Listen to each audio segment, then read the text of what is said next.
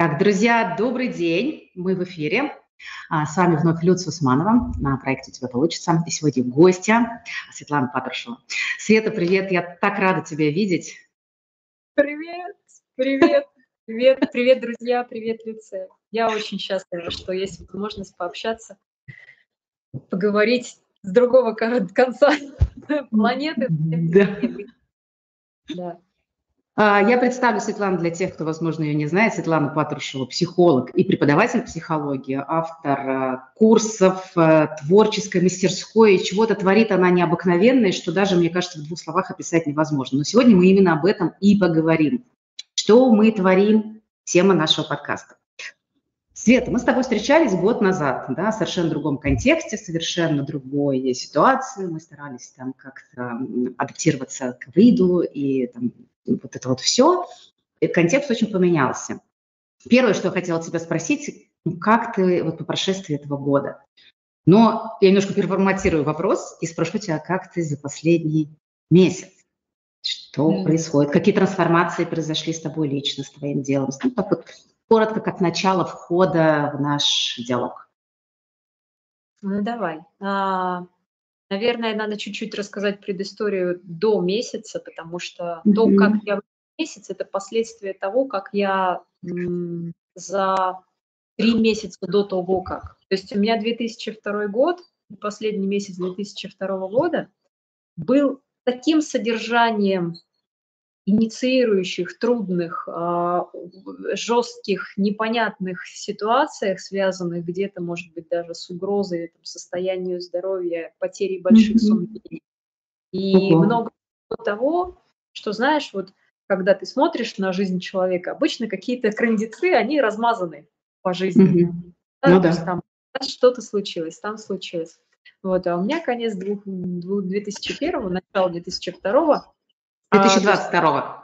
22-го. Уже цифры не имеют особого значения. Вот. И, знаешь, в топе новостей была, например, такая новость из серии «Ой, у вас рак», а потом топ новостей «Ой, у вас нет рака».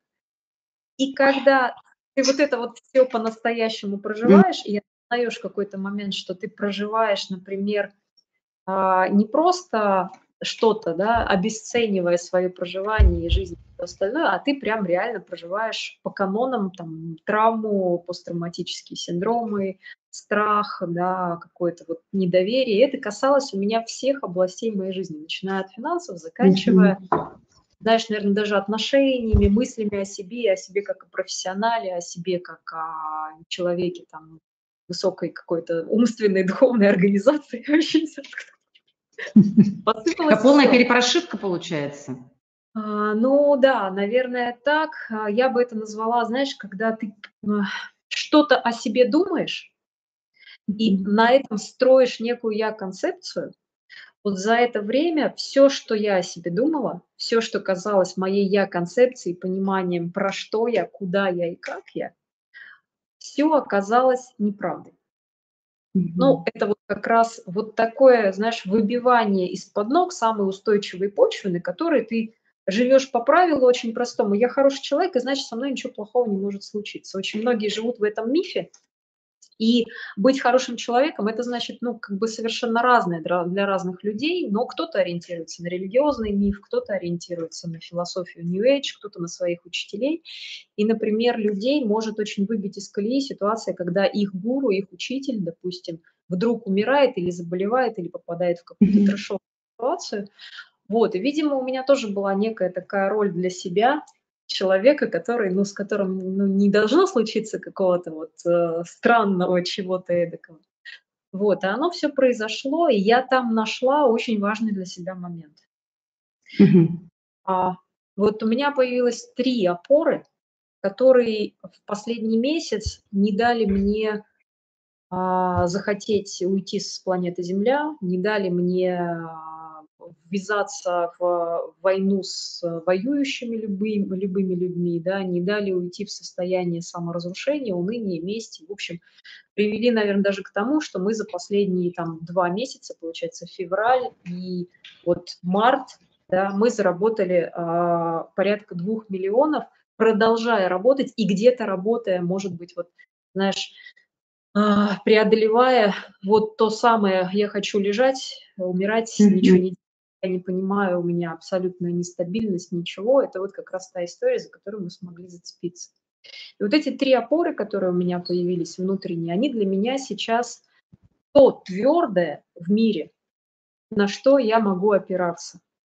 И то, что я вижу в других людях, я могу на это. И вот это очень круто. То есть я наконец-то повзрослела, поскольку я же очень сказочная на всю голову. Да. У меня люди добры, мир полон единорогов, радуга, мы все можем, мы там великие, я на полном серьезе и до сих пор считаю, что норма человека, это что-то вроде Леонардо да Винчи. То есть вот это нормально. Это не какой-то всплеск гениальности и что-то ненормальное. Наоборот, ненормальное то, что люди ограничены огромным количеством запретов, агрессии, насилия, штампов, рамок, и у них отбивается вот это понимание, осознание и практика своей гениальности, что любое дело, за какое я возьмусь, я могу его сделать. Поэтому меня люди так иногда удивляются, когда я перечисляю то количество того, чем я занимаюсь, и они типа, ты, наверное, поверхностный человек, а потом дело-то касается... Да, и они видят совсем другую картинку. Нет, не поверхностные, что я если там творю, рисую, то это хорошо, если пишу, хорошо. Вот, и получается опора первая, которая помогает вот эту гениальность, в нее продолжать верить в то, что люди это такие, знаете, упакованные в боль Леонардо да Винчи, которые могут распаковаться.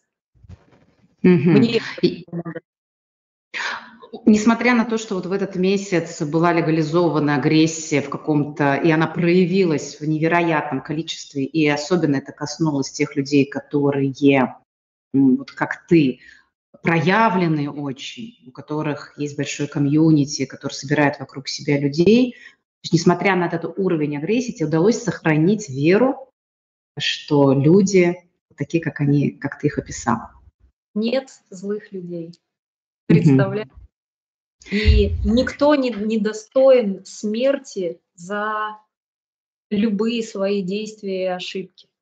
Никто не достоин моей мести. То есть я не считаю, что месть, смертная казнь,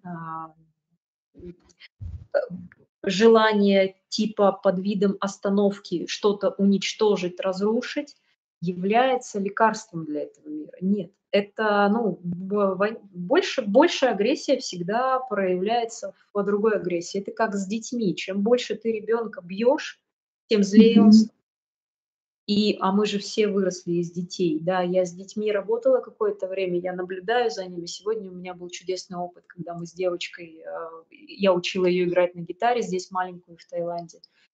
И там штука какая? Переключение фокуса внимания на творчество и очень много любви. То есть человек, у которого очень много любви, уважения к себе и примеров этого мифа, когда у нас, например, в сказках, в видео, в книгах, в фильмах станет трендом не месть, потому что если ты посмотришь, у нас практически все фильмы, и наши, и западные, они говорят...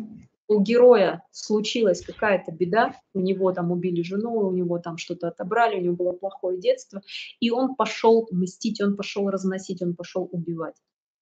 И вот здесь как образец дается миф, в котором ты, обидевшись, имеешь право кого-то избить, и в этом ты типа прав, и в этом ты типа хорош, но... Сколько тысяч лет эта история, да, сколько тысяч лет там Каин, обидевшись на Авеля, да, разбил ему голову. И к чему это приводит? Ни к чему, в общем-то, хорошему особенно-то и не приводит. Вот здесь вот этот мой внутренний выбор, да.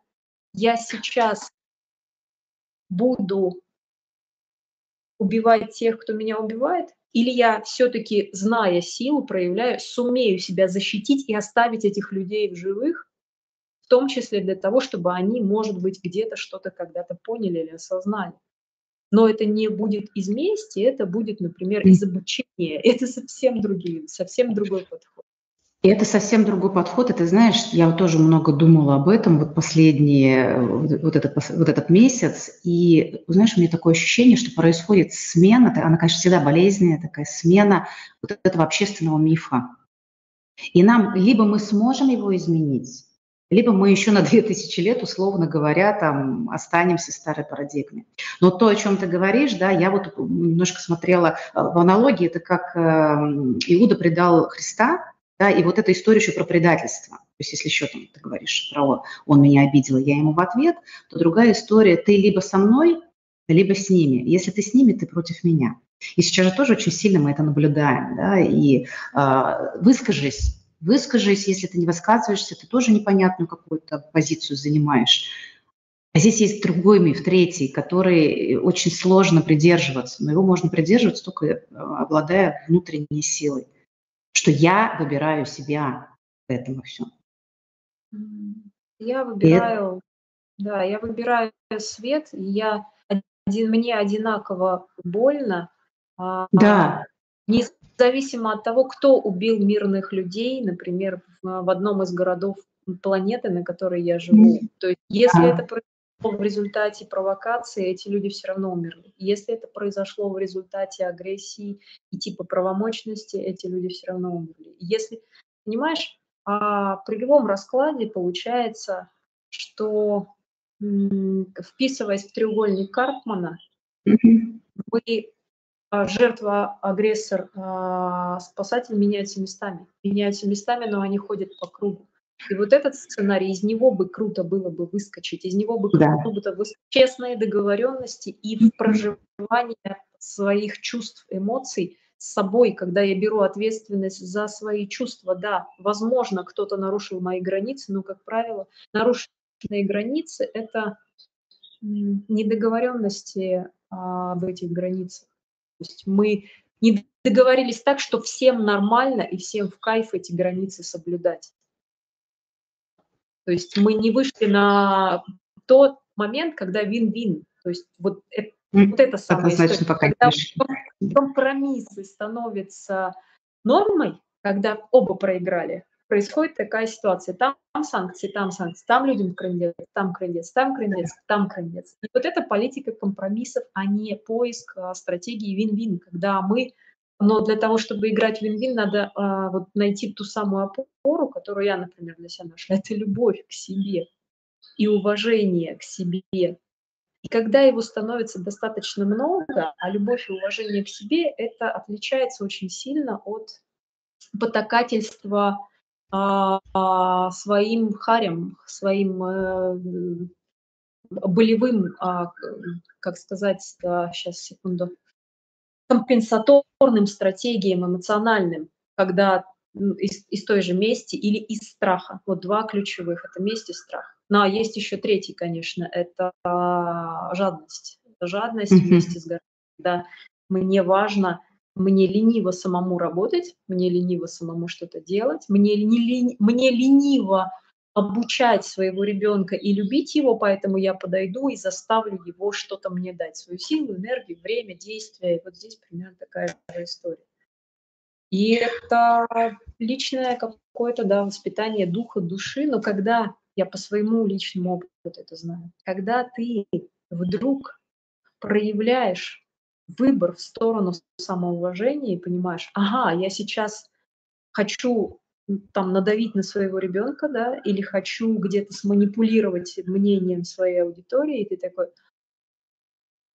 и хрен с ним, меня достаточно, я себя люблю, мне хватает, и вот этого нам хватит, оно вдруг поселяет такую большую радость и такую большую любовь, когда ты понимаешь, что ты точно не одинок в этом мире, у тебя есть... друг, творец, твои там хранители, друзья, близкие люди. И вот свет тогда остается вне зависимости от ситуации. Это прям сильно. Это очень мощная опора, которую можно найти только внутри себя.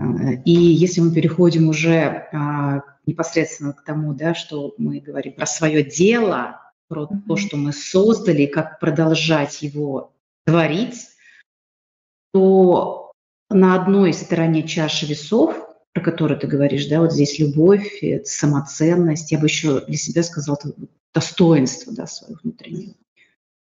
А на другой стороне очень сильный страх, ну, в который мы все, наверное, все-таки попадаем, потому что мы столкнулись с уровнем неопределенности, который, наверное, мы никогда не испытывали, ну, по крайней мере, наше поколение в таком масштабе. Мы можем там сравнивать с 90-ми, мы можем сравнивать с другими. То есть понятно, что в масштабах мира, ну, как бы это ужасно ни звучало, ничего нового. Ну, такое происходило 1000 лет назад, 100 лет назад, еще как какие-то большие. То есть мир это видел. Но мы, те, кто живем сейчас... Эта мысль успокаивает. Да, эта мысль, с одной стороны, успокаивает, с другой стороны, мы видим новый контекст, а мир таким еще никогда не был. Такой глобализации, такой оцифровки, такого всеобщего знания в один момент, такого количества лжи, фейков и где взять в этом правду. Мы тоже с этим не сталкивались, и мы вот в этом очень сильно запутываемся. И вот эта запутанность, она порождает неуверенность в том, что будет завтра. С одной стороны, это нормальная история, мы все живые люди, и, в общем-то, ну, мы же понимаем, что нам ни гарантии никто не дал, никогда не даст. И в период нестабильности вот это отсутствие гарантии ощущается особенно остро. Человек, у которого есть собственное дело, есть сотрудники, команда, да, с которой он связан, есть люди, которые поверили и пошли за ним, да, есть клиенты, сообщество, комьюнити. Как будто бы на него некое большее, что ли, давление оказывается, в том числе внутреннее, что я же ответственна за тех, кого я приручил. Да, я столько лет выстраивал свое дело, свое сообщество. Вот это все, да, то, что у тебя, вот, примером того, что ты являешься. Я в своем бизнесе, в своих проектах, я тоже показатель этого. И как-то вот здесь получается, что ты не только сам за себя и за свою семью, но еще и за дело, за идею, из-за тех людей, которые тебя окружают. И становится, как, ну, у меня такое ощущение, что нагрузка, она вот еще возрастает.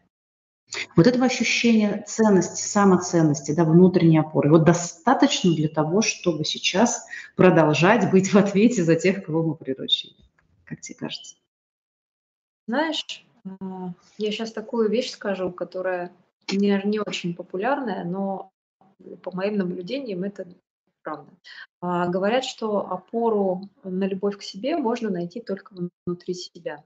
Но я могу тебе сказать, у меня были такие внешние примеры любви ко мне, что в потере себя и максимальной боли я опиралась именно на поддержку, доброту и свет людей. И мы учимся любви на внешнем примере, да, если мама показывает ребенку, как любить, и она его любит, ребенку это не сложно, он понимает, о чем идет речь. И я долгое время верила, что типа можно самоценность и самооценку поднять самому, и вот ты остаешься один в вакууме, и ты тем не менее приходишь, когда даже падая на самое дно, оставаясь в тотальном одиночестве, ты вот как бы раз и вот сам поднимаешься. Но честно ответив на этот вопрос, проанализировав, я понимаю, что каждый раз, когда я падала на самое дно тотального одиночества, я, например, из страха или из смирения какой-то своей гордыни я просила помощи у каких-то людей. Я приходила к ним, и они мне говорили: Свет, я рядом с тобой, все в порядке. И вот здесь мне помогает опора и на мое окружение, потому что очень страшно быть человеком, когда ты являешься лидером мнений, и когда ты являешься для кого-то, ну, я не говорю, что иконой стиля, но неким персонажем, за которым вот как раз ты говоришь, следуешь, там, берем ответственность и все остальное. А тут понимаешь, у меня, например, свой нервный срыв, да, или понимаешь, а я тут, например, упала головой в Таиланде там 3 недели назад, очень сильно стоя на ровном месте, споткнулась, упала, разбила себе голову. Я понимаю, что да, через 20 минут у меня там нервы до сих пор тут не работают, то есть я сейчас потихонечку 3 недели начинаю восстанавливаться, нерваться, это непросто. Но я понимаю, что вот это, знаешь, опора на то, что я сижу, и я могу, например, на эфире в клубе, я поняла, что я не могу его откладывать, и сразу там после падения, через 20 минут я веду, а у меня там кровушка бежит, я все это как-то вытираю и прочее.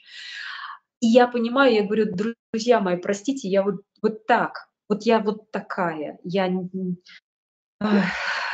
хотите, уходите. Ну, кому не нравится моя раскрашенная физиономия, я не буду другой, я не смогу. Я, понимаете, вот я нахально, я пошла, сейчас искупалась, да, у меня там был час между уроками, занятиями, эфирами, я понимаю, я не могу больше, мне надо в море нырнуть, мы не виделись 3 дня, тут были дожди или 4. И да, я соглашаюсь себя любить, вот такой там непричесанный, лохматый, разбитой головой, и вот это, знаешь, сначала аккуратная проба, там, к своему окружению, к своим клиентам, но она очень честная, типа, друзья, а вы меня вот так будете любить? А вот так останется ценным то, что я говорю, даю, действую? И когда в ответ прилетает, да, мы так тебя любим еще больше, ты даешь нам своим поведением, внутренне у нас появляется право несовершенства, право уязвимости, неидеальности. И вот это... Когда я, ну как, знаешь, есть разница. Так, ваши камеры выключены из-за плохого качества связи. Мы тебя слышим, но не видим. Моих рук делали, моих. А я думаю, что, да, с интернетом просто перебои. Вернулась к нам. Вернулась. Да, и я тут такую штуку понимаю, что, ты знаешь, как выходит на сцену идеальный конференц.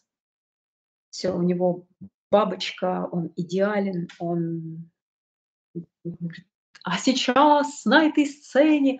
Вот, я обычно в эти моменты выскакиваю из-за плеча конференца, наступаю на юбку, падаю, уроняю микрофон, все это встаю, такая, извините, я готова петь. Ты знаешь, в этом очень много жизни, в этом много настоящего, и это, правда, сейчас настолько ценно, и люди...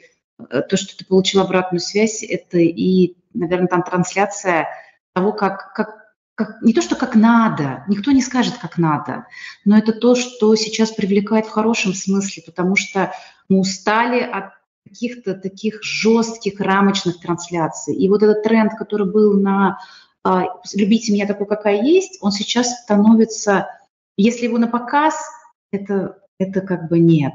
Но если это происходит... Это если происходит...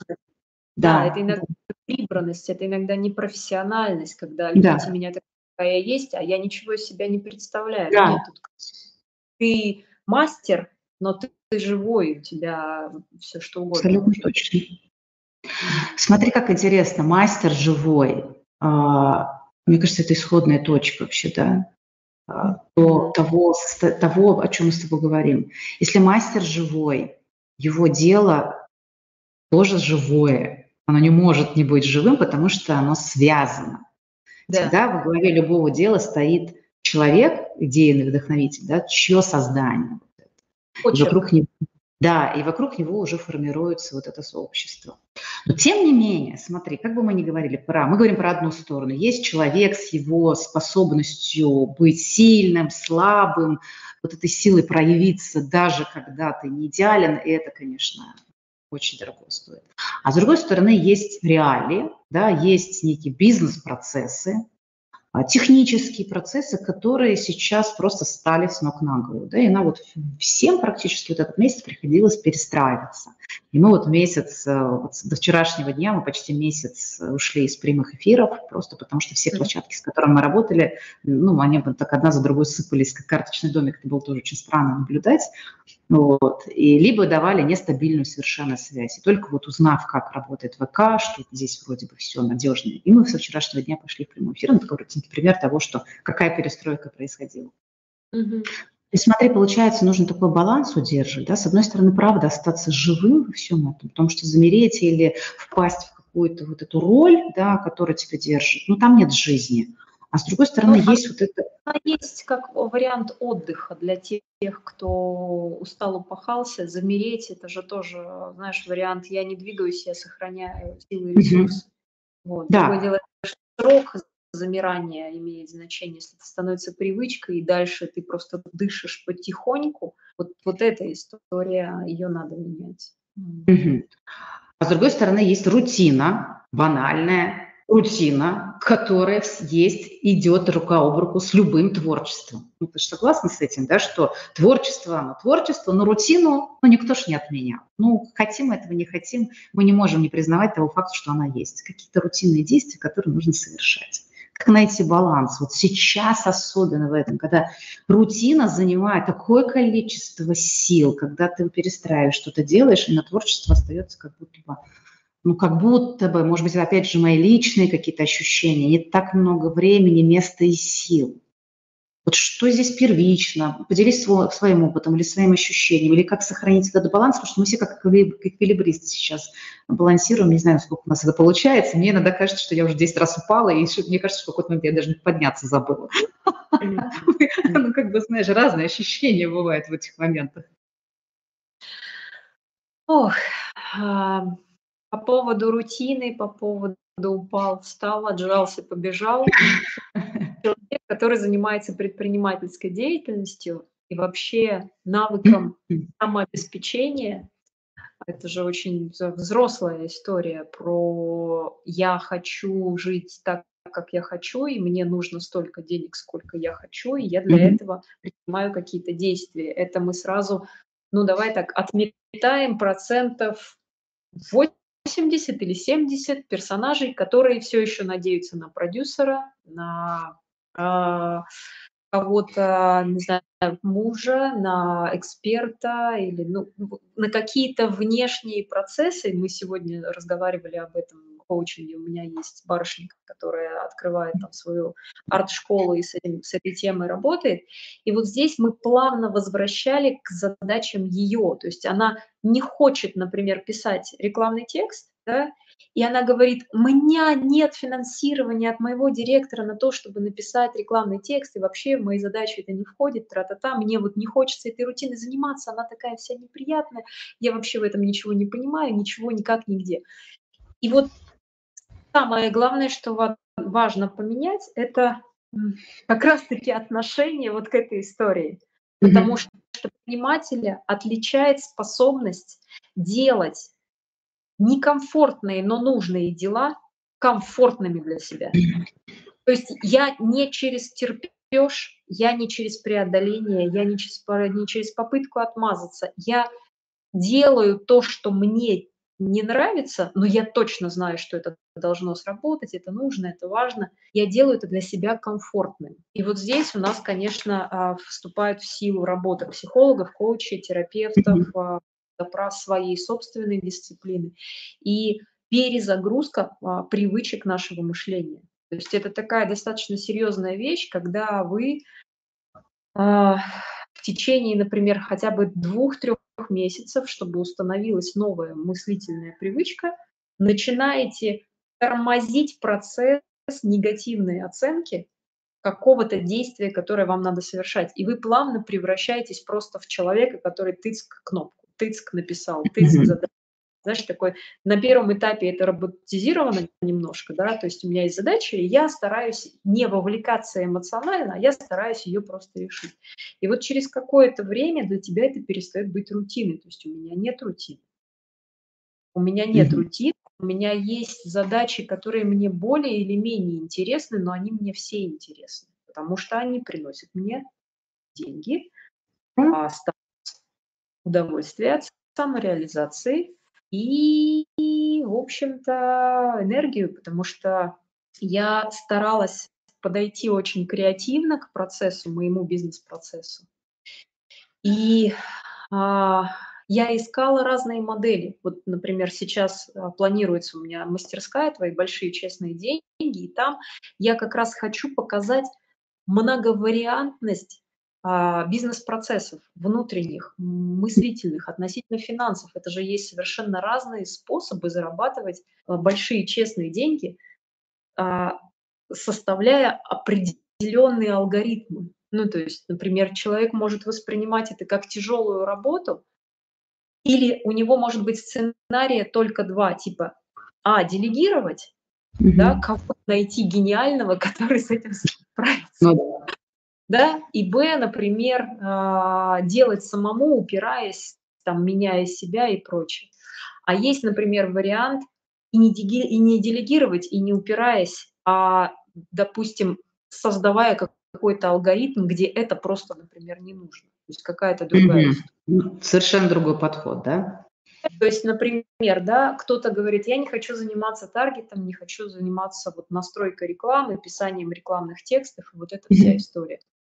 Ну, а при этом я хочу клиентов, и я мастер, я профессионал, и вот простой лайфхак. Окей, ты не хочешь заниматься поиском аудитории, ты не хочешь забирать их по одному где-то еще, ну хорошо, но при этом ты мастер. И тебе вместо кучи рекламных действий компании нужно сделать всего одну вещь. Продать свои навыки, услуги, опыт и информацию всего одному человеку, который является лидером мнений, у которого есть аудитория. Да, да, фактически так и есть. Можно совершенно спокойно начать пойти в коллаборацию, вступить на какую-то платформу, стать приглашенным экспертом большого бренда. То есть на самом деле вариантов-то масса.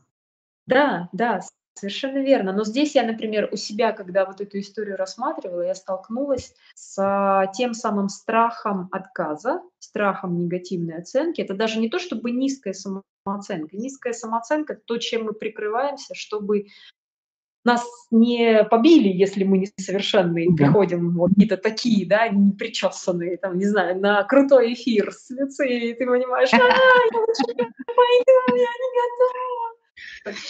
не готова. Тренируемся походом на танцы, да, и вот здесь тоже, да кто я такой для того, чтобы пойти, заявиться, написать статью в журнал, да, проанализировать, во-первых, а во-вторых, нет, вот я бы очень хотела, чтобы в школьной программе были не просто основы абстрактной экономики и изучения каких-нибудь там ВВП, каких-то вот там мегапроцессов. Я бы очень хотела, чтобы такой важный навык, как умение зарабатывать деньги, у детей был на уровне писать. Вот как я пишу или печатаю, да, или как я читаю, вот как я умею читать, так и я мыслю как предприниматель. То есть когда я могу из любого дело превратить его в бизнес, понять, как на этом заработать. Когда я учусь коммуникации и вот этой внутренней психологической устойчивости, чтобы не бояться контактировать с другими людьми, ведь страх контакта, он даже в текстах. Я вроде бы, например, пишу рекламный текст и не разговариваю с людьми напрямую, не говорю им, ребята, я хочу вам предложить классную услугу, у меня это есть, я решу вашу проблему. Начинаются завуалированные истории про то, что ну вот тут у меня что-то как-то, может быть, я тут мимо проходила, да-да-да. И начинается, то есть ты также тем же почерком, да, говоришь через текст, говоришь через видео, и, конечно, люди, ну, не дураки, они считывают, что либо у тебя какая-то фигня, либо ты сам фигня, которая, ну, неустойчивая, неуверенная, либо ты не умеешь с людьми работать. И зачем к тебе идти, если ты все это не умеешь делать? Вот. И думается мне, что я, видишь, не совсем конкурентный человек. Конкурентный человек бы на моем месте очень порадовался. О, вокруг одни идиоты. Я самая умная в этой песочнице. Я могу заработать, я могу... Это же неинтересно. Мне нужны друзья, мне нужны единомышленники, и я точно знаю, что у нас очень индивидуальный почерк. Если мы с тобой решим запустить два одинаковых курса, даже по одним и тем же программам, это будет два совершенно разных курса, 100%. И знаешь, еще кажется, вот то, о чем мы сейчас говорим, да, про навык предпринимательства, да, о том, что я могу находить разные варианты реализации одной и той же задачки, да, я смотрю в разные там слои, и я расширяю свой туннель реальности вот от какого-то одного, да, что можно только так, либо я, либо за меня, да, что-то, и все, и я толкаюсь, и я никуда не могу. Как только начинаешь его расширять, получается, что можно, оказывается, и так, и эдак, и по-другому. Да то, о чем ты говорила.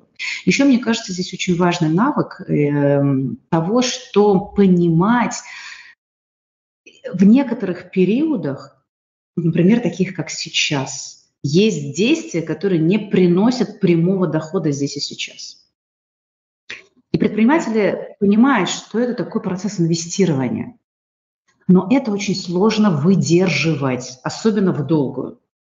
То есть получается, какая же самая частая история, да? Человек вроде начинает, у него есть идея, у него правда есть компетенция, он зарядился, все, я делаю, а что результата нет? А где все люди, которые меня скажут, я молодец, где деньги? И вот это очень, очень сложно выдержать. И вот понимать, что все, что ты сейчас делаешь, вот эта перекроечка, да, вот эти новые рутины, вот этот, то, как это делать, это то, ты сейчас уже рассказала, да, и там можно еще об этом поговорить. Но сам факт, да, понимать, что сейчас, возможно, это не приносит мне вот того, как раньше, да, или сейчас все по-другому. Но я точно знаю, что я делаю платформу для того, чтобы завтра, послезавтра и в дальнейшем будущем я что-то получила. Может быть, не так, как я себе даже предполагаю. Очень часто наши проекты выстреливают не так, как мы предполагаем. Ну, практически всегда. Жизнь всегда больше, чем мы можем ее как-либо описать. Да, всегда что-то происходит попутно. И вот этот навык выдерживания, мне кажется, таким ключевым для человека, который хочет действительно дело, действительно не разовую историю, а ту, которую можно еще вот так вот видоизменять, развивать, наполнять. И вот мой опыт в бизнесе уже 17 лет говорит о том, что ну, мы бываем иногда наверху, мы бываем иногда внизу. Это «О, мы лидеры мнений, мы лидеры рынка». А нет, мы в жопе. Да, вот эта история, ну, как бы. Ой, ой, ой, ой, не тот пост запилил. А что это от меня 1000 человек написал? Так я психанула. Но это же нормальная история бизнеса вообще. Он же такой же живой, как и любой человек. Мы можем, вот как ты говоришь, взять и облажаться. Да? Но то же самое происходит с нашим делом. Почему мы так иногда строги к тому, что мы не позволяем... Мы помним, что у нас были ошибки. Почему мы иногда не позволяем такие ошибки своему бизнесу, своему проекту, своему творчеству, своему детищу? Почему? Может быть, у нас слишком много ожиданий навешено? Может быть, слишком много пафоса на этом? Как думаешь? Почему такое... Какой-то, знаешь, вот страшно, вот несешь хрустальную вазу, боишься, что она разобьется сейчас. У меня есть ответ на этот вопрос. Я буквально вчера думала, писала часть программы, и там вот как раз именно этого вопроса мы касаемся. У многих людей очень много иллюзий, очень много картинок, представлений, эмоций, ощущений, планов, действий, абсолютно не связанных с реальностью. И вот здесь нет однозначного ответа на то, что если у меня сейчас нет клиентов, то мне надо типа выдержать период, подождать, и они придут, потому что очень многие люди в эту ловушку попадаются. Они тыкают в реальность, складывая туда невероятные ресурсы, время, нервы, силы, деньги, без тестового отклика и залипают в состоянии ожидания, вот наконец-то выстрелит, вот наконец-то произойдет. И вот здесь, в зависимости от того, как сильно эта резинка натянется, как сильно человек окажется вот в этом разрыве, в этой яме, да, иногда бывает так, что потом выбраться невозможно уже. Ну, то есть слом произошел, человек разочаровался, обиделся на клиентов потенциальных, обиделся на дело, закрылся, и все дальше начинается либо спад, либо он все-таки как-то себя находит, приспосабливается, но, как правило, это гораздо меньший уровень ресурса, чем то, с чего он начал. Почему я говорю, вы, если хотите уволиться с найма в свое дело, вы сначала эту ногу отрастите, чтобы она вам принесла какой-то доход, сопоставимый с вашим обычным делом. После этого аккуратно, но не до конца попробуйте перенести ногу на ваш бизнес, посмотреть, как вы с этим справитесь. Особенно это касается женской истории. Мы в стрессе, когда у нас вот у мужчины задача стрессовая, рисковая, он получает заряд, а у нас такая гормональная начинается буря, что мы очень сильно теряем энергию. И вот если говорить про женское дело, то, на мой взгляд, оно должно быть прям максимально комфортненькое, безрисковое. Прям вот по любви, по дружбе, в кайф, даже если это какие-то большие обороты, большие процессы. Вот я скажу честно, у меня не было ни одного потерянного проекта. В том плане, чтобы я вложилась больше, чем заработала. Ну, то есть это прям моя особенность. Я знаю, что если я... Мой внутренний старый еврей таки не даст мне профокапить деньги. Никогда. Такой прекрасный персонаж. Да, он таки нам это выгодно? Ага, таки мы это делаем. А нам это интересно? Ага, значит, таки выгодно, ладно, а нам еще это приятно, о, конечно, мы это делаем с трех сторон. Вот, и здесь важно в иллюзиях что, когда ты выходишь из иллюзий? Первое, иметь знания люди не знают, они, вот ты представляешь, у них есть идея о том, что то дело, которое им нравится, и которое вот, например, человек какой-нибудь астролог или психолог, вот он горит, он изучил этот метод какой-то, и дальше у него тотальная уверенность, что людям нужно то же самое, что ему. И он не понимает, почему он на аудиторию коллег-психологов рекламирует себя как психолога, и никто не приходит. Я говорю, дорогой, у тебя в аудитории все твои друзья и все люди, которым ты пытаешься продать, они такие же, как ты, они тем же самым зарабатывают. Им, конечно, может понадобиться психологическая консультация и прочее, но им гораздо больше понадобятся твои знания по упаковке психологии, да, по ведению групп, например, по созданию каких-то вот услуги для психологов, какая-то такая история. Так, И вот здесь получается, первое, это, конечно, незнание элементарных способов увидеть эту реальность. Второе – это огромное количество внутренних психологических болей и травм, связанных с оценкой тебя, если ты плохо зарабатываешь, или ты неудачник, или у тебя что-то не получается, или ты, наоборот, богатый, удачливый, и что-то у тебя получается. Это такой ком боли. Я давно в этой теме прокачиваюсь и растаскиваю. Деньги – это просто деньги, дело – это просто дело, я как личность – это я как личность. Но даже у меня очень часто бывают моменты страха от того, что я могу огрестись, если я, например, размещу какой-нибудь там суперпровокационный продающий пост. Да. Да. Вот. И третий момент, наверное, самый важный, на мой взгляд, это способность отказываться от своих дурацких идей, проектов, планов, и способность генерировать новые, если людям то, что ты нес в своей душе, в своем сердце, как светоч, огонь и миссию, нафиг не надо. Вот это вообще, знаешь, это боль боли, мне кажется. То, что ты говоришь сейчас, это мега-навык, который нужно сейчас в себе воспитывать, потому что мы так, вот нам так ценна наша идея, и она, может быть, еще вчера была востребована, а сегодня нет. Как и расстаться с ней, это вот прям да. А чаще всего, по статистике, тот бред, который ты, грубо говоря, несешь как на свою миссию, он действительно не нужен людям, потому что он не решает их базовые проблемы. Но так складывается, да. Даже в творчестве огромное количество людей, графоманов, которые, вот я непризнанный художник, так ты почитай свои тексты, они у тебя кровь, смерть, кишки повсюду, обида, ненависть, там какая-нибудь сопливая, тупая история, да, и там нет того, что людям надо. И ты говоришь, слушай, а ты напиши вот историю героя, да, как некую инструкцию преодоления внутреннего кризиса, расскажи по-честному, так, чтобы это у людей вызвало отклик и такую ценность того, что ты даешь. Такой, нет, я художник, я так вижу.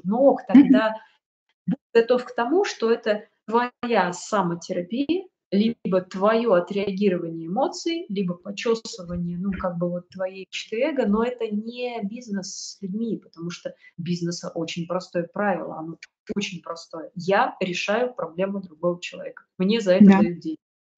Все остальное. Это может быть дружба, благотворительность, творчество, самовыражение. Но не бизнес. То есть, получается, нужно четко понимать для человека, который считает себя экспертом, автором идеи, художником, я так вижу, и обладая самыми разными компетенциями, не находиться в иллюзии, чем я занимаюсь. Я так самовыражаюсь, и ты имеешь на это право, собственно. Окей. Тогда не надо ждать. Как только мы начинаем это упаковывать в продукты, а они не пользуются спросом, значит, надо задать себе вопрос, что не так с моим продуктом. Или вчера же покупали, окей, посмотри по сторонам, сейчас ситуация изменилась.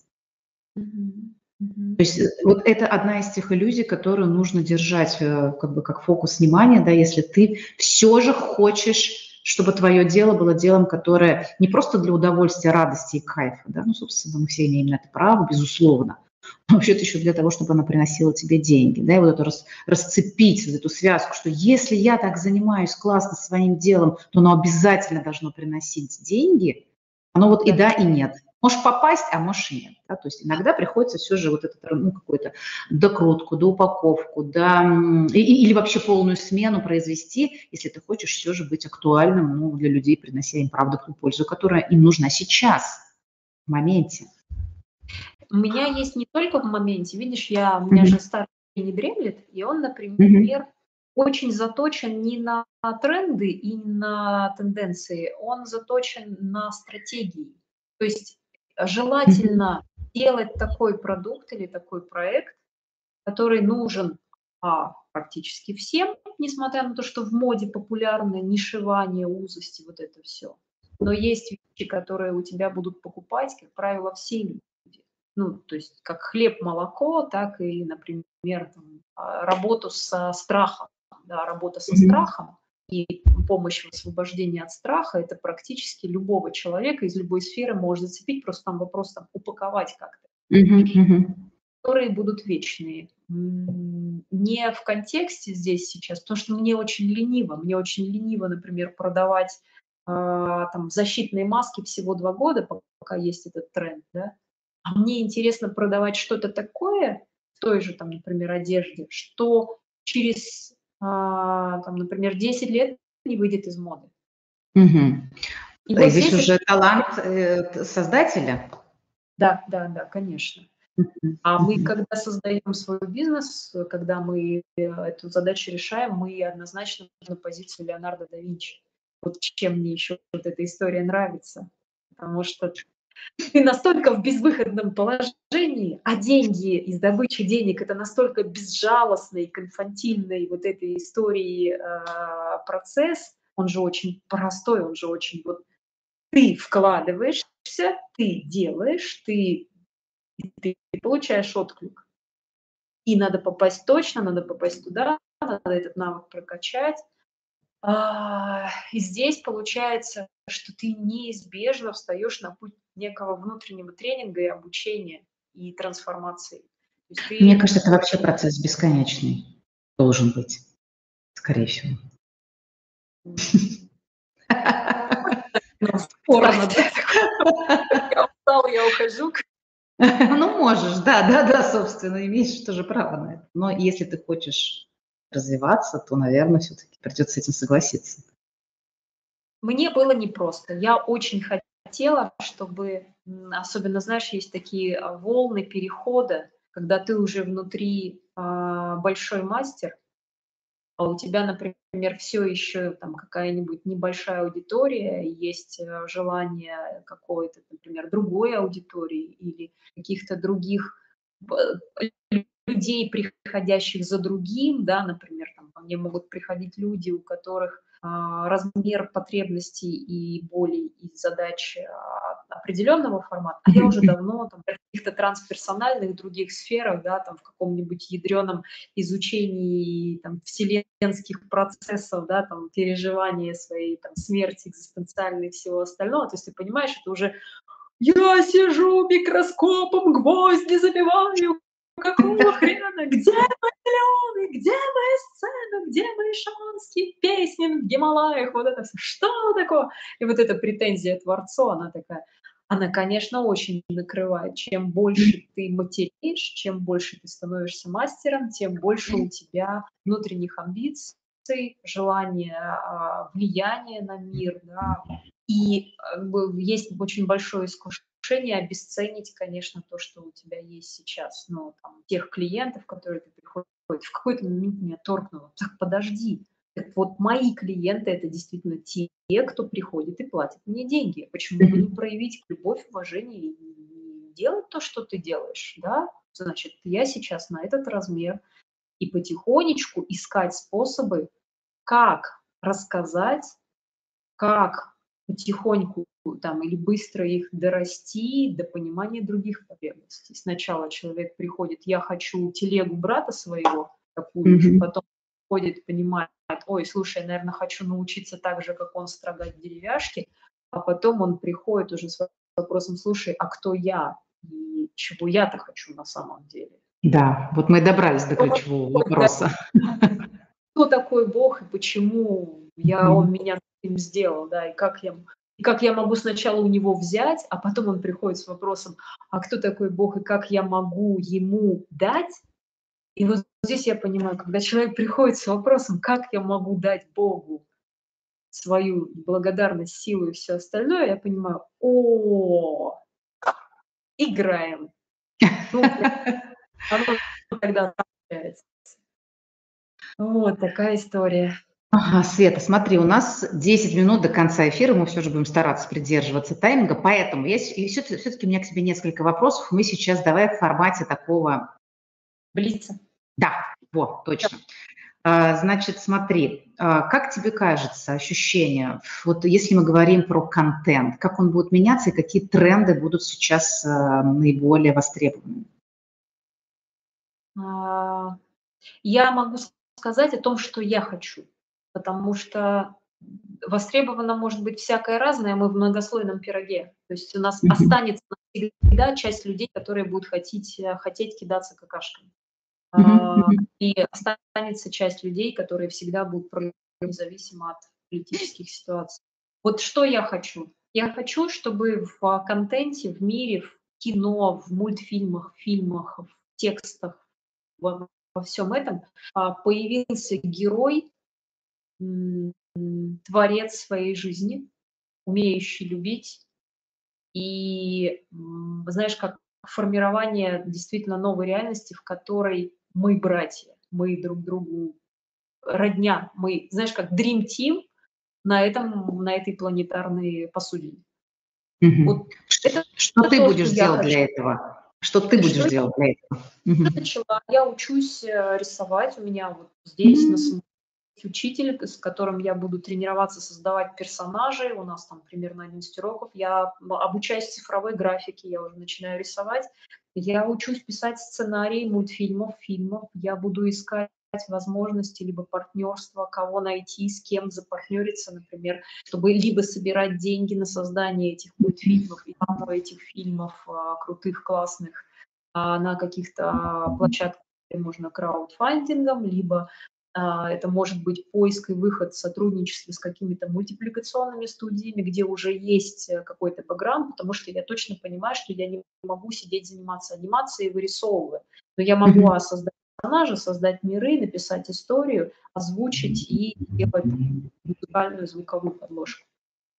И вот это для меня стало это спасением. То есть что я дальше буду делать в мире? Я дальше буду создавать новые образы, которые будут влиять на детей, которые будут влиять на подростков и которые будут про любовь, не про мифы. Там нужны новые мифы.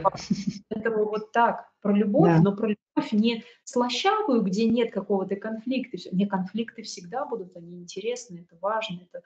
Мы ищем вот эти инструкции, как справиться с чем-то, чтобы что-то получилось. Вот. Но инструкция «отомсти и убей» — это точно не то, что поможет тебе, твоему духу стать сильнее и круче. Поэтому я вот так вот плавно выхожу, но я все еще веду свои онлайн-школы и буду продолжать это делать. Свои онлайн-школы, красивые курсы, мастерские, да. И там это техника и умение зарабатывать деньги. И я очень хочу, конечно, еще живые мастерские, когда у меня получится вернуться в Россию. Я не уехала насовсем, я очень хочу домой. Я прям иногда до слез хочу домой, потому что мне кажется, здесь классно, хорошо. Но я подозреваю, что может получиться только там где-то в середине лета, и то очень под вопросом. Вот. И я хочу, знаешь, собрать людей, друзей, учеников, поехать в Горный Алтай на неделю, отправиться в высокогорье, туда, где звезды нужно потрогать руками, и пить воду из холодных ручьев, и говорить о любви, и практиковать путь героя, ну, такой путь света. Это важно. Собрать мастеров. Важно дальше нести вот это. И походить по земле с любовью. Ну, то есть принести на места силы свою силу. Вот. Здорово. Будем следить за твоими анонсами, и будет возможность, я бы с удовольствием присоединилась, честно говоря, в такую историю живую, потому что мне это очень откликается, мне интересно, мне, честно говоря, уже хочется живой какой-то классный такой вот квест, путешествие, историю личную с людьми, которым также важны те ценности, вот, о которых ты сейчас сказал.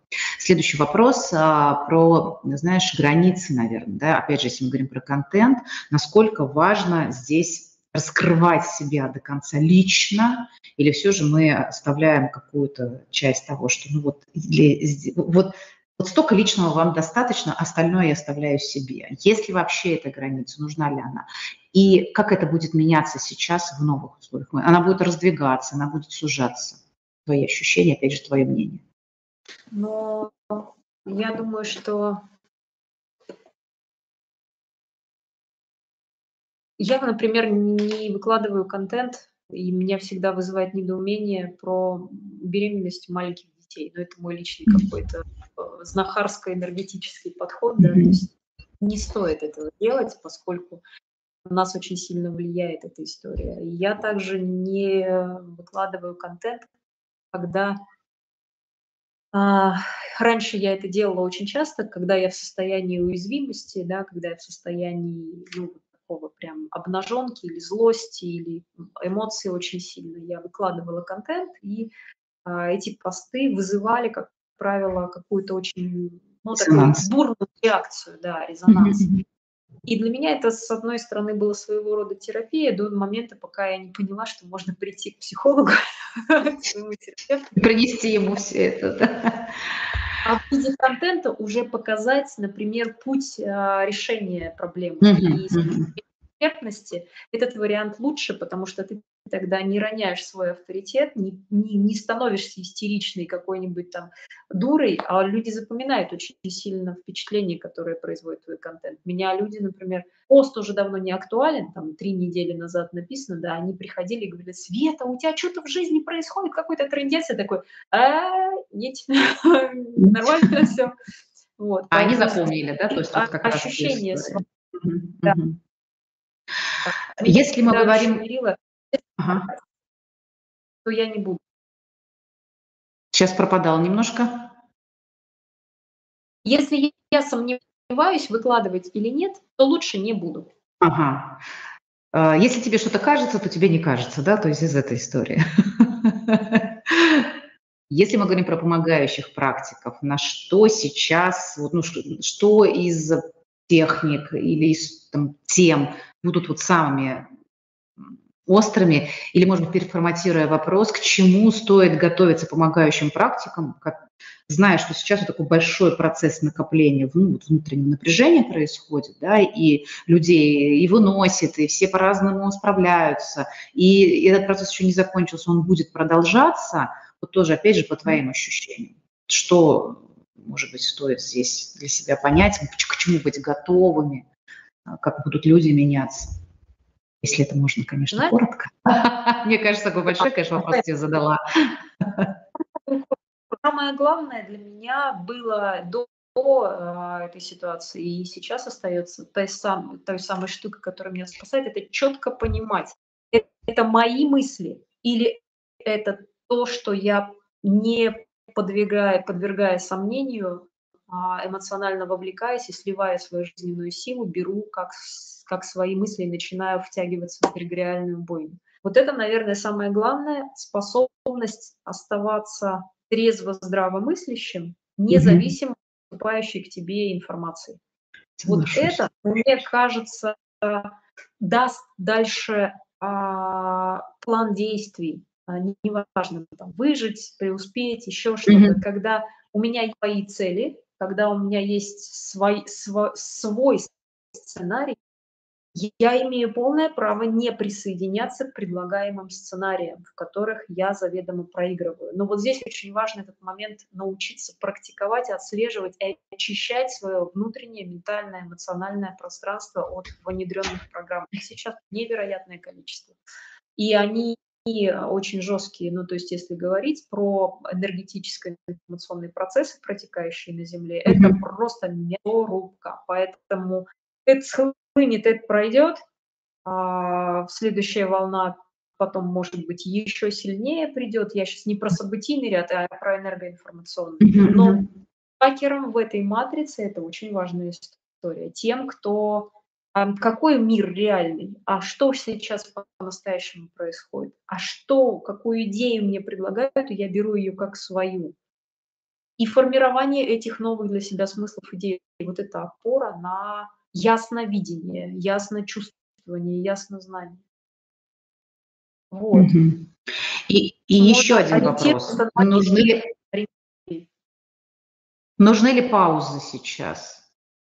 То есть можем ли мы себе позволить, люди, у которых есть дело, которые имеют аудиторию, уйти условно там на сколько-то времени, вообще не имея никакого контакта?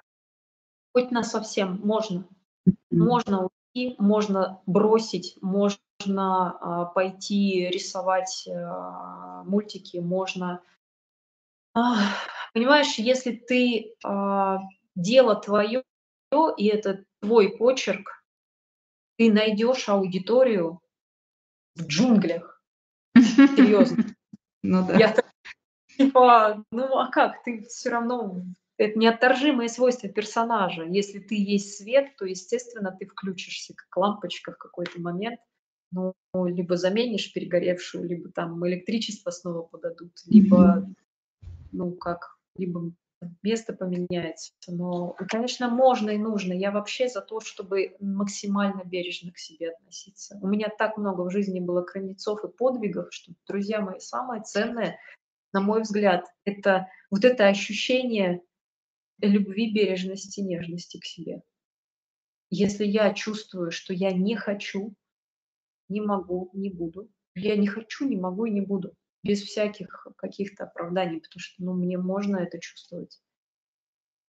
Никто не знает обстоятельств в моей жизни. И вот так, знаешь, для меня очень важно, я не обесцениваю то, что у меня что-то полетело, да, где-то происходят болезненные события, кто-то умирает и прочее. Но моя жизнь, мои беды. Я знаешь, как мечтала поехать на мыс Рока в Португалии, купить бутылку порту, сесть с друзьями.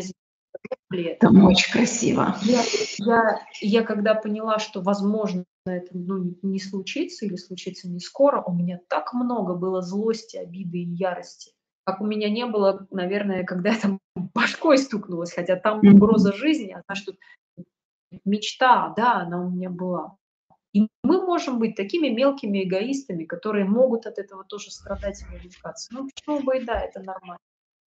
Нормально. Наша жизнь ценна тем, что в ней есть.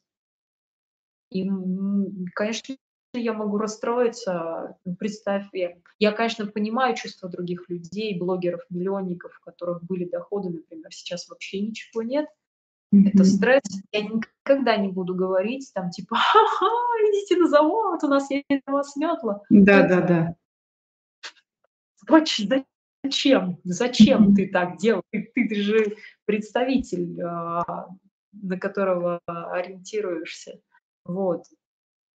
Но я понимаю, что я могу радоваться тому, что я в ВК сидела 11 лет, и моя аудитория осталась со мной ВКонтакте. И я могу помочь тем, кто потерял, как-то адаптироваться, где-то, может быть, моим друзьям дать рекомендацию, там, подсказать, как набирать аудиторию, как работать с ней. Поскольку эти знания у меня есть, и они могут быть для кого-то ценны. Почему бы и да. Вот, я из тех блогеров, кто из ВК и не выскакивала. Вот, я хотела сказать, что у тебя такая, помимо всех твоих прекрасных талантов, которые у тебя есть, у тебя сейчас еще такая потрясающая компетенция появилась в ответ на ту реальность, которая произошла, что мне прям хочется сказать, мне можно, мне надо, чтобы мне подсказать, что я как раз не была в ВК все эти годы. И мне сейчас очень любопытно и очень интересно, но я также как бы чувствую и растерянность от того, что как, что здесь происходит, здесь другие механизмы. Но мне правда интересно, и я с удивлением обнаружила, что у меня произошла такая трансформация того, что нет, я не хочу ВК, того, что, о, прикольно. А, ребят, смотрите, сколько всего интересного. Давайте здесь чего-нибудь замутим. Мне это правда, я вот прям слушаю себя, это не про самообман, это про то, что я стала относиться к этому с интересом. Чем больше я узнаю про эту площадку, тем мне интереснее. И поэтому я надеюсь, что эта новость станет реальностью. Я так краем уха слышала, что если ты создаешь авторский текстовый контент, алгоритм ВКонтакте сменит пессимизацию. То есть раньше, если я там уже 3 года это фигня, когда ты что-то пишешь и тебя не показывают. А вот есть новости, что ВК пойдет на такую историю, что если ты станешь автором и начнешь писать, тебя начнут подкидывать охваты. И вот это прекрасно, потому что я могу перенаучить писать так, чтобы эти охваты там взлетали.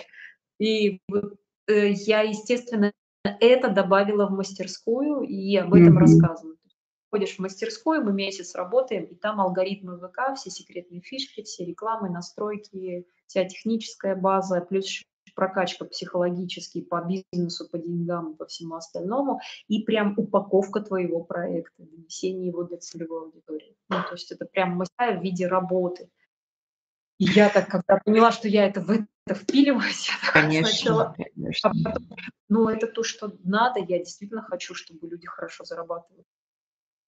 Но я думаю, что тут еще интересно было бы, может быть, какое-то совместное сотрудничество, потому что у меня есть свои компетенции, да, которые тоже никуда не денешься. Сейчас я вдруг, знаешь, ты рассказываешь, а я вдруг с удивлением обнаруживаю, что я вот 17 лет занимаюсь, у меня компания по горизонтально направленному бурению. Да, у нас этот бизнес с мужем до сих пор существует. Мы работаем с Китаем, у нас завоз с 2010 года существует. То есть помимо моей там тренерской деятельности онлайн, психолога, консультанта, коуча.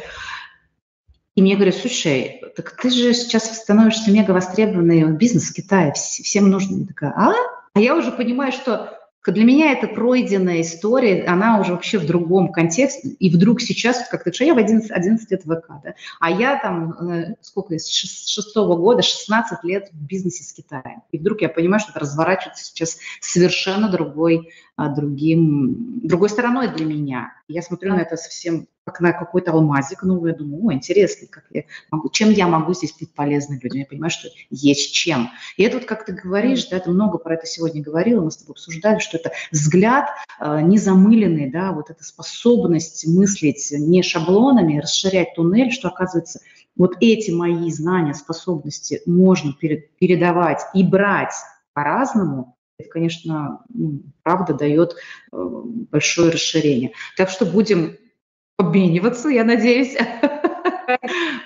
Будем предлагать, говорить. И это, мне кажется, очень важно, говорить о том, что у тебя есть сейчас.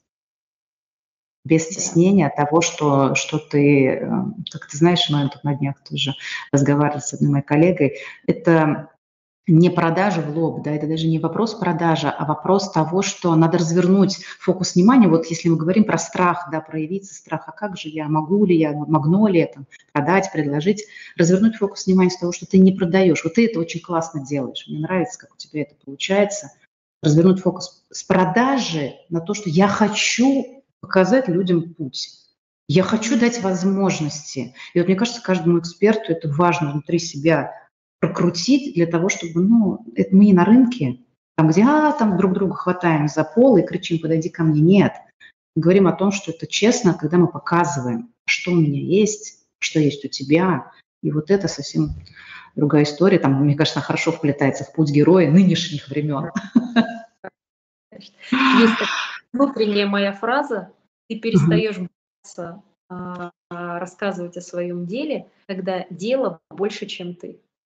О, круто. Ты больше, чем ты, и ты осознаешь это, и ты понимаешь, что, блин, да ладно, пофигу, как вы ко мне относитесь, но это же так круто. Да. Это же такая штука. Вы приходите, мы денег вам работаем. Как это кайфно. Ну да пофигу. Я там, у меня бабушка-цыганка. Я вот это, считайте как угодно. Но в результате, когда у вас появится возможность, там, не знаю, уехать в кризис, когда цена доллара вырастает невероятно. А ты говоришь, окей, ладно, я живу в Таиланде, цена в 2 раза больше обычной, я живу еще и с сыном вдвоем, окей, ладно, я живу еще неопределенный срок, у тебя на это есть ресурсы, у тебя есть на это деньги, и ты от этого не упал, не сломался. Блин, вот это круто. И я понимаю, конечно, я хочу, чтобы у моих друзей, знакомых, там, новых людей, которые приходят, была возможность, когда я им говорю: слушай, Наташа, приезжай там ко мне сюда. Она такая: окей, ладно, все, покупай билет, лечу. Это очень круто. Это очень круто. Не про пафос, это про свободу. Про свободу, как тебе хочется. Выбирать то, что тебе нравится. Поэтому это навык, который надо тренировать. Конечно, это дело больше, чем я. И я буду везде говорить: ребята, приходите учиться. Почему ко мне? Потому что много лет уже. Много результатов. Я препод, я могу это упаковать. Не просто сказать, там, типа, справься с синдромом самозванца, а прям перезагрузить, как это делается. Вот такая история. Уже минута рекламы.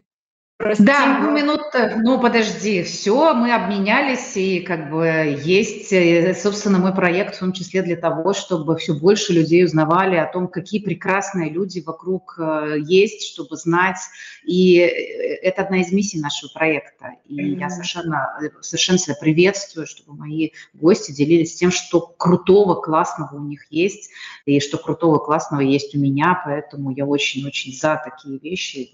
Чем больше мы будем открываться, тем лучше, мне кажется, для всех. И это вот как раз время обмена. Знаешь, сейчас время непрямых, время прямых продаж было, есть и будет всегда, но еще сейчас интересное время какого-то вот этого непрямого даже бартера, каких-то интересных взаимодействий, новых форм коллаборации, и это, конечно, круто. И это круто, я это наблюдаю, я хочу в этом участвовать, мне это интересно, потому что я вижу за этим синергию, которая 1+1 больше, чем 2 в разы. И это, конечно, мне кажется, это надо использовать в хорошем смысле и для себя в том числе, потому что это мега расширяет свою собственную вселенную. Вот из такого туннеля, да, мы переходим просто на 360 градусов, и мы смотрим, и вау, кажется, мир-то больше, чем я себе его описывала.